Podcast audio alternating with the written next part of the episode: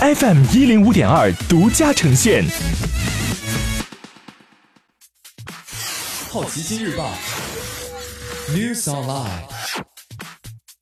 本节目由好奇心日报和喜马拉雅联合出品。今天涉及到的关键词有：惊奇队长、柏林电影节、亚洲杯、基因编辑、春运、国企利润。首先关注到的是一组文体新闻。惊奇队长内地定档三月八号，和北美同步。惊奇队长是漫威电影宇宙中第一部女英雄单体电影，故事发生在一九九零年代，因此许多在复仇者联盟三当中死去的英雄也能在惊奇队长中出镜。柏林电影节宣布，娄烨导演新片《风中有朵雨做的云》入围全景单元，井柏然、马思纯、宋佳、秦昊、陈妍希等出演。由一起陈建伟主任死亡案件引出关于腐败、房地产丑闻和贪婪的都市传说。在二零一九年亚洲杯的首场八分之一决赛当中，越南队通过点球淘汰了约旦队，时隔十二年后再次杀入亚洲杯八强。越南奥林匹克委员会主席、文化体育和旅游部部长阮玉善给球队发去贺信，并决定拿出十亿越南盾奖励球员和教练。另外，越南足协也向球队发放十五亿越南盾的奖励，再加上小组赛阶段所得的二十亿越南盾奖金，球队截止目前已经得到了四十五亿越南盾，约合人民币一百三十二万的奖金。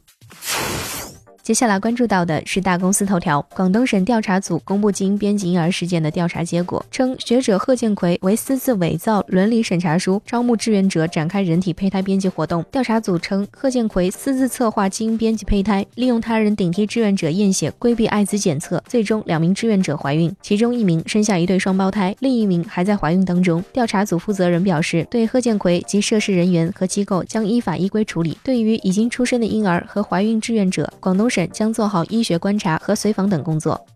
春运开始售票到现在，中国人一共买了三点八三亿张火车票。二零一八年十二月二十三号至二零一九年一月二十号，中国铁路各种售票方式共售出车票三点八三亿张，日均售出车票一千三百二十万张，日均同比增加了一百三十七点八万张，增幅为百分之十一点七。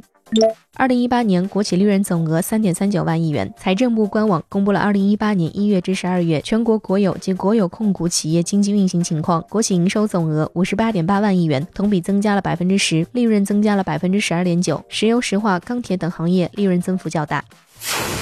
今天你不能错过的其他新闻有：日本第六十一届蓝丝带奖公布获奖名单；电影《情圣二》退出春节档，提档一月二十四号；金酸梅奖提名出炉。一点资讯 CEO 李亚被免除职务，俄罗斯对 Facebook 和推特发起民事诉讼，特斯拉获准在欧洲销售 Model 3型号的轿车。以上就是今天好奇心日报 New Sunlight 的全部内容，也欢迎你把刚才的收获告诉周围的朋友。好奇心日报 App 高颜值新闻媒体，让好奇驱动你的世界。我是诗人，下次见。